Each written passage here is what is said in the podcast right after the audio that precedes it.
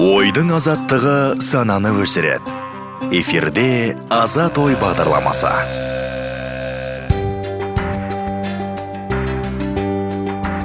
Қазір мұғалімдердің көбі функционалды сауаттылық деген тіркесті жиі айтатын болған. Олардан осы сауаттылықты талап етеді. Өткен ғасырдың алпысыншы жылдары юнеско құжаттарында пайда болған бұл сауаттылық сіз білетін сауаттылықтан өзгерек. Енді кезекте сіз жазуында қате бар балаға сауатсыз деген анықтауышты айта алмайсыз.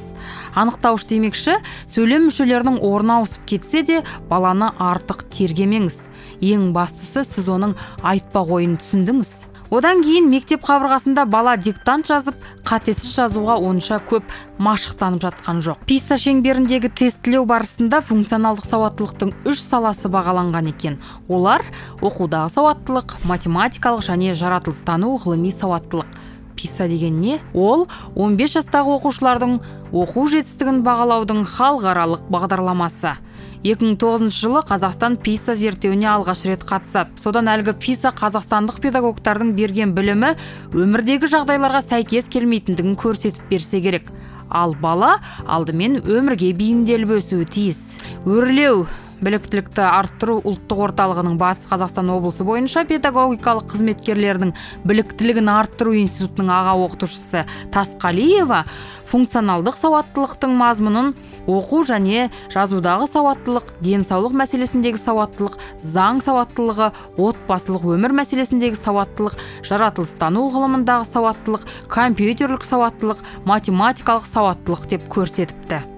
Автор біз айтып отырған сауаттылық бәсекеге қабілетті елу елдің қатарына кіру үшін керек дегенді айтады. Біз қазақ тіліндегі сауаттылық мәселесін ешқашан көтерген емеспіз. Қазақ тілінде сөйлеген адам көрсек жүрегіміз елжіреп кететін бізге бәлки ұлттық тілдегі қатесіз жазу мәселесін айту әлі ерте шығар.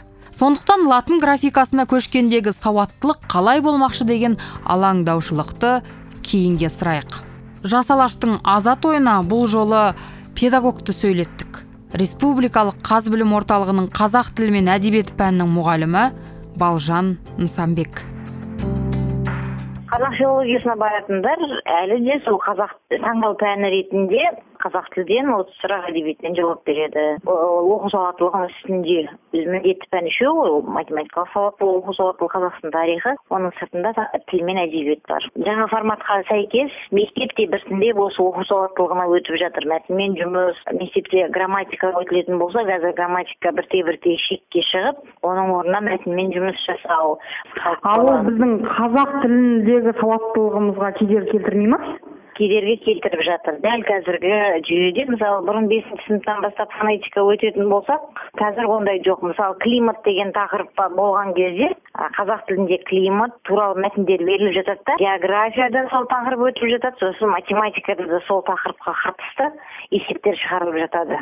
Қазіргі жүйеде сондай жүйеге. Енді бүкіл әлемдік жүйе деп айтады бірақ менің ойымша филолог ретінде. Дегенмен мектепте диктант алынып грамматика сәл аз болса да өтілу керек. Ол енді әр мұғалімнің дағдысына да байланысты шығар деп ойлаймын. Бағдарламада жоқ деп мүлдем таныта алмай қою сауаттылыққа бауламай қою дұрыс емес деп ойлаймын. Сауаттылық дегеніміз сонда қазақ тілінің сауаттылығы емес қой. Сонда сауаттылық деген не нәрсе болып қалды сонда бізде? Сауаттылық деген бұл жерде грамматикалық сауаттылық емес бұл жерде жалпы функционалды сауаттылық деген нәрсені енгізді қазір. Оқушының жан жақтылығы мәтінді түсіне алуы сауаттылық деген жалпы бұл жерде жаңағы жазу сызудағы сауаттылық емес сауаттылық дегенді функционалды сауаттылық өмірге бейімділігі деп есептелетін болды қазір. Ал өзіңізден басқа әріптестеріңіз осыған қатысты негізі пікір білдіре ма? Жаңадан еніп жатқан осы бір емтиханға. Бұл емтиханға байланысты емес бірақ қазақ негізі әрқашан жаңалықты жақсы қарсы алған еді.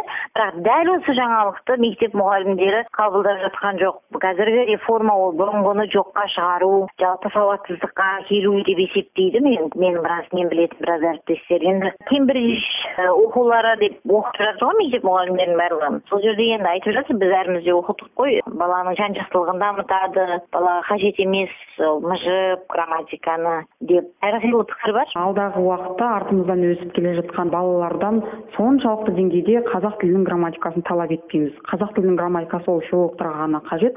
Ал жай адам сауатсыз жаза берсін бірақ басқа жағынан сауатты болу керек қой. Яғни жаңа сіз айтқандай климат болса климатты климатқа қатысты ол математикалық сауаттылығы болу керек деген сияқты физикаға әрине. сауаттылығы иә. болу керек. Иә. Бірақ иә. тіл қала берсін. Біздің енді тіліміздің тағдырының өзі бір қалтылдап тұрған бір қиын жағдайдағы тіл ғой. Неге сіздер м, мектеп ә, жалпы мұғалімдері бірден бұған үн қатпады? Білім саласындағы бұл да мұндай жаңалыққа. Үн қатуда. Айтып жатыр жазып жатыр грамматиканы енгізбесек болмайды сабақты құр ойын түрінде өткізуге болмайды. Мысалы бесінші алтыншы сыныпқа ойын түрінде өткізесің ау. Оныншы он бірінші сыныптың әдебиетіне жиырмасыншы ғасырдың әдебиетін өткен кезде оны қалай ойынға айналдыра аласың? И көз алдыма елестете мен. Егер бала өлең жаттап бала шығарманы оқып оның ішінде автордың көзқарасы автордың айтпақ идеясын тақырыпты аша алмаса ол жиырмасыншы ғасырдың әдебиеті өзі оян қазақ деген әдебиет болса оны қайтып ойнап түсіндіремін дейсіз ғой. Иә мен бұл бұл сұрақты сізге келіп егер кембридж несін оқытқан кезде кешіріңіз дегенмін сол кезде сізді өзгерту керек екен деп айтқан маған. Кешіріңіз дедім мен он бірінші сыныпқа беремін он бірдің әдебиетін жиырмасыншы ғасыр әдебиетін алаш ұранды әдебиетті ойнатып секіртіп оқыта алмаймын деп айтқан болатынмын. Жалпы қазір алтыншы сыныпқа келген оқушыларға қарасақ бұрынғы алтыншы сынып қалай еді? Лексиканы игерген фонетиканы игерген бала келетін алдымызға. Енді морфологияны бастайтынбыз дәл қазіргі алтыншы сыныпқа мысалы диктант жазбаған бастауыштар бері қарай. Енді бесінші сыныптан енгізілді ғой жаңа не? Жүйе диктант жазбаған лексика өтілмеген лексика не зерттейді десеңіз айта алады бастауышта бір оқығанын. Сөз мағынасын кім біледі көп әріптестермен келіспейтін де шығар. Кәсіби сөз не керек тербе сөз не керек бесінші сыныптың баласына деп те айтуы мүмкін маған. Диктантты алмау керек деп ойлаймын. Сауаттылықты әлі ешкім сауаттылықтан бас тартқан жоқ шығар. Әлем өзгеріп кетсе де бәрібір сауатты адам сауатты деп есептеймін. Мейлі менің пікірім өткен ғасырдың адамының пікірі болса да мен сол ойдамын әлі де. Арнайы тест жасағансыз иә осы жаңа жобаға қатысты? Иә оқу сауаттылығына оқу қатысты. сауаттылығына қатысты. Қазір сол бойынша балаларды дайындап жүрсіз. Қандай Иә. дүниелерді ескердіңіз сіз оқу сауаттылығының тестін жасаған кезде? Ә, ең алғаш формат өзгереді осылай болады деп үлгісін көрген кезде мен грамматиканы алып тастайды деп ойламадым. Алғашқы кітапта мәтінін құрастырып артына сұрақтар берген кезде грамматиканы қостым. Сосын кейін білім министрлігінен тест орталығынан нұсқалар шыға бастады ғой. Сол кезде қарасам грамматика мүлдем жоқ. Сосын мен екінші несін құрастырған кезде мен де грамматиканы алып тастадым. Яғни сіздің бірінші кітабыңызда грамматика бар да екінші бөлімде грамматика жоқ. екінші бөлімде грамматика жоқ. Есіңізде болса дау туды ғой алғашқы мәтіндерде баян есентаева жүр деп. Мен мәтін таңдаған кезде көбіне қазақы дүниетанымға жақын әйтеуір бір нәрсе оқыса да бала әйтеуір шоханның кім екенін шохан қандай еңбек атқарғанын сондай мәтіндер таңдауға тырыстым. Бірақ негізі маған ұнайды. Ұлттық тест орталығының шығарған мәтіндері әсіресе биылғы мәтіндер қазақтың дүниетанымына жақын қазақтың салт дәстүрлерін танытатын мәтіндер құрастырды биыл. Алғашқы нұсқаларда ондай емес еді. Сіз қалай ойлайсыз? Қазақ тілден алып оқу сауаттылығы қойылғанына мен қарсы емеспін. Физикаға баратындарға. Бірақ мектептен грамматиканы алып тастағанға қарсымын. Грамматика жүру керек деп ойлаймын. Грамматика өзімен өзі жүре беру керек. Сонымен қатар оқу сауаттылық форматы да енген дұрыс дейсіз ғой. Иә иә мәтін бойынша жүргізсін. Таза грамматиканы оқытудың қажеті жоқ. Бірақ алып тастауға болмайды. Мәтін арқылы диалог арқылы сұхбат арқылы мәтінді түсіндіру керек. Тұла бойдың азаттығы ойдың азаттығы.